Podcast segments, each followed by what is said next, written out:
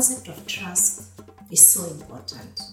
And that can be related to us um, as adults in our day to day world. When we feel that we can't trust people, what do we naturally do? We keep to ourselves. We are careful about what we say or what we do, you know, for fear of rejection, fear of getting hurt, and many others, to say the least.